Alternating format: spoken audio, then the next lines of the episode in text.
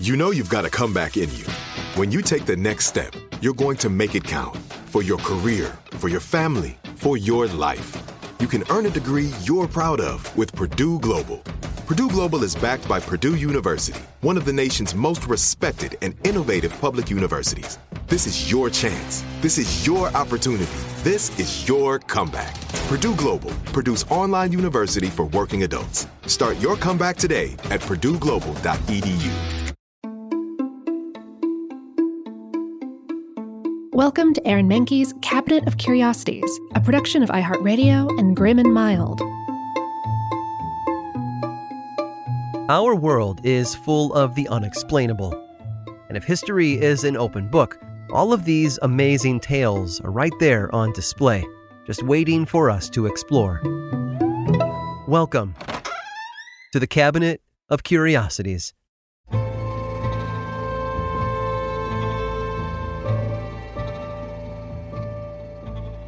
He believed the creature was inherently evil and that it harbored the spirit of Satan.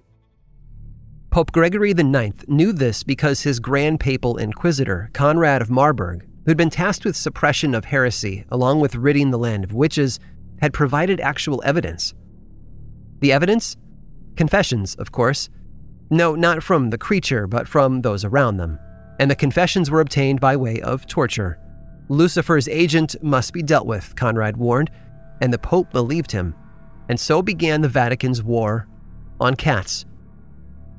Conrad took the task of eliminating heresy and witches seriously, although some say a bit too seriously. He believed in a guilty until proven innocent approach and quickly gained a reputation for cruelty. Pope Gregory had granted Conrad the authority to ignore church policies and rules for the sake of the Inquisition, and so torture was his go to method of questioning. As you can imagine, the accused, when asked a loaded question, might just confess to anything to stop the suffering. Conrad's proof to the Pope in this particular case was a very common confession. The accused had taken part in a black mass and ritual, and once performed, the accused forgot their loyalty to the church. During the ritual, a statue of a cat would come to life, he told the Pope. The cat, a black cat to be more specific, would walk backward through the mass. As it passed, each participant kissed the cat, um, directly beneath its tail. Then the participants lit candles, and either the cat turned into Lucifer or Lucifer would emerge from the shadows, his upper body shimmering, but his lower half covered in black fur. The rituals the Inquisitor conceived might seem a bit of a stretch to us, but cats had a whole history that was in direct conflict with the church. A great example can be seen in the Battle of Pelusium in Egypt, where the Egyptians faced off against the Persians. Egypt, if you recall, had a lot of warm feelings toward cats and even worshipped them, so the Persians took advantage of that. They adorned their shields with images of cats, and the strategy worked. The Persians won because the Egyptians wouldn't dare throw spears at images of the sacred cat. In Roman mythology, the goddess of freedom was symbolized as a cat. Of course, there's a darker story more closely tying the cat to the underworld. Hera once turned a woman into a cat, the cat then became a servant of Hecate, the goddess of the underworld. And finally, in medieval England, a cat's prowess at catching and killing mice was likened to Satan's love of stealing souls. So, as misguided as it was, the progression from ordinary animal to a servant of the devil seemed natural to Pope Gregory. In response to Conrad's so-called proof, the Pope created a papal doctrine on June 13th of 1233. Cats, it stated, were to be exterminated. It was believed that eliminating cats, particularly black cats, would help keep people safe from Satan's grasp and break any spells the cats might be part of. As a result, cats became so persecuted that their population in Europe declined dramatically. I won't go into the brutal and horrific details, but this cruel practice continued all the way up until 1817. An assault on cats didn't come without consequence, though. In fact, it created another problem the increase in the population of mice and rats. But it wasn't really the rodents who caused the problem so much as the fleas living on them. The fleas, you see, were carriers of the bubonic plague.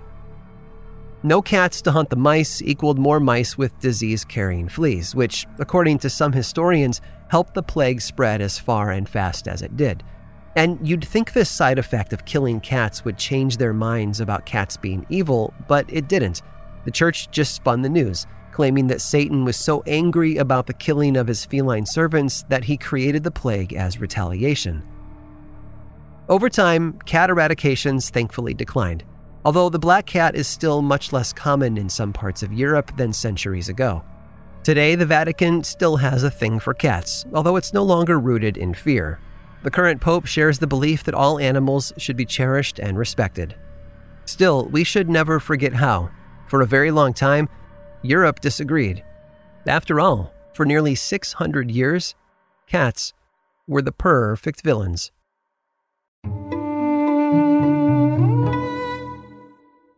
Like many of us, you might think identity theft will never happen to you. But consider this there's a new identity theft victim every three seconds in the U.S. That's over 15 million people by the end of this year, equal to the populations of New York, Los Angeles, and Chicago combined.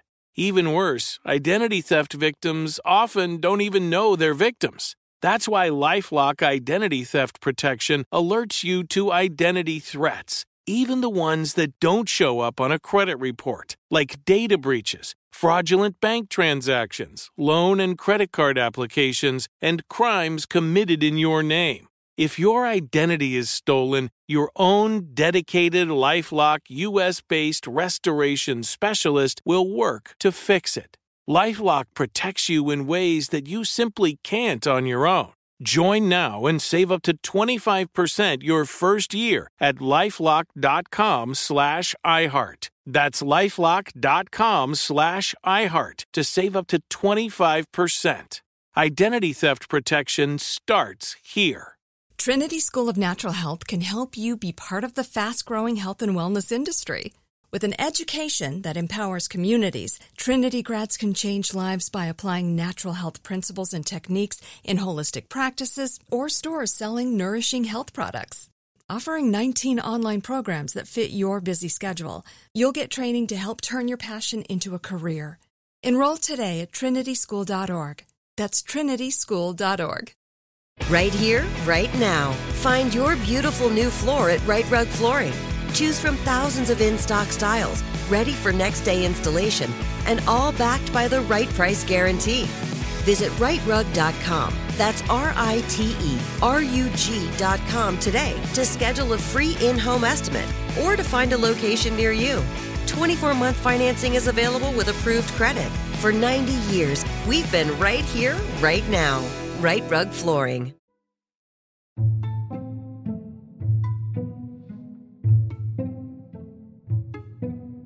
Mad Jack Churchill had a saying Any officer who goes into action without his sword is improperly dressed. His sword of choice? A basket hilted Scottish broadsword. While other World War II soldiers went into battle with rifles and tanks, Mad Jack Churchill stepped onto the battlefield with his trusty broadsword. Oh, and a longbow, and a few grenades. And one more thing bagpipes. No, you don't need to back up and listen to that intro again. I did say World War II, and now you get the idea where the nickname Mad Jack came from. But here's the thing he wasn't crazy at all. Mad Jack, Fighting Jack, or whatever else you want to call him, was a lieutenant colonel, a fearless warrior, and a bold leader. And his men loved him for it. An adventurer since childhood, Churchill's love of exploration and life in general continued well into adulthood. He graduated from the Royal Military College in Sandhurst, England in 1926. After that, he moved to Burma with the Manchester Regiment, and it was there in Burma that Churchill learned to play the bagpipes. But the army wasn't adventurous enough for Churchill, and so he moved to Kenya, where he worked as both a newspaper editor and, of all things, a male model.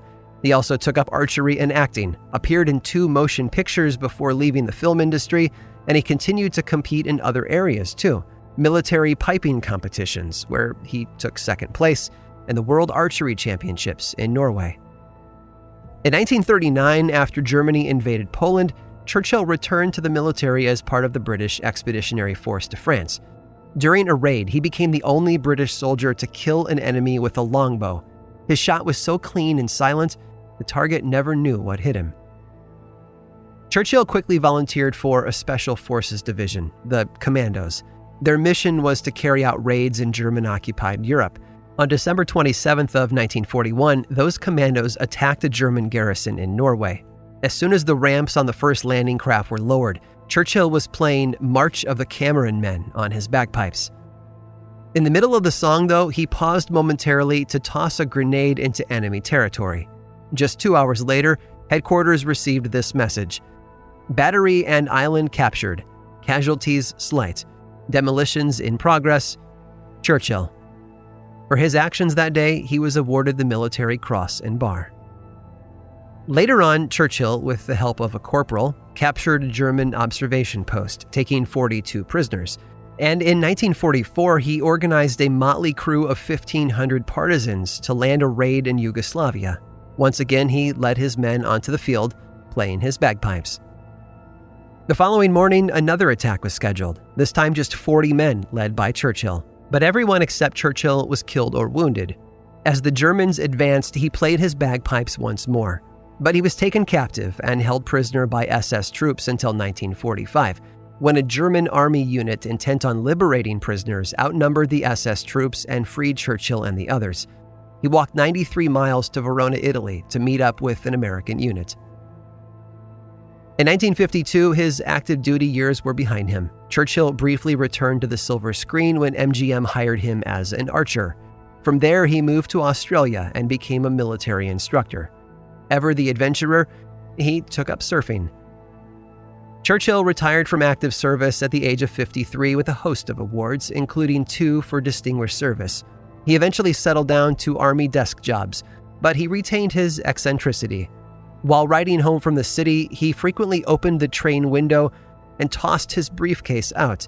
When questioned about it, he explained that he was throwing his briefcase into his backyard so that he wouldn't have to carry it from the station. Mad Jack Churchill passed away peacefully in his Surrey home in 1996 at the ripe old age of 89. He was remembered by his friends and family as being optimistic and for seeing the best in humanity. Oh, and that film in 1952 that hired him to play an archer, the MGM Technicolor classic starring Elizabeth Taylor, Ivanhoe. I hope you've enjoyed today's guided tour of the Cabinet of Curiosities. Subscribe for free on Apple Podcasts or learn more about the show by visiting curiositiespodcast.com. This show was created by me, Aaron Mahnke, in partnership with How Stuff Works.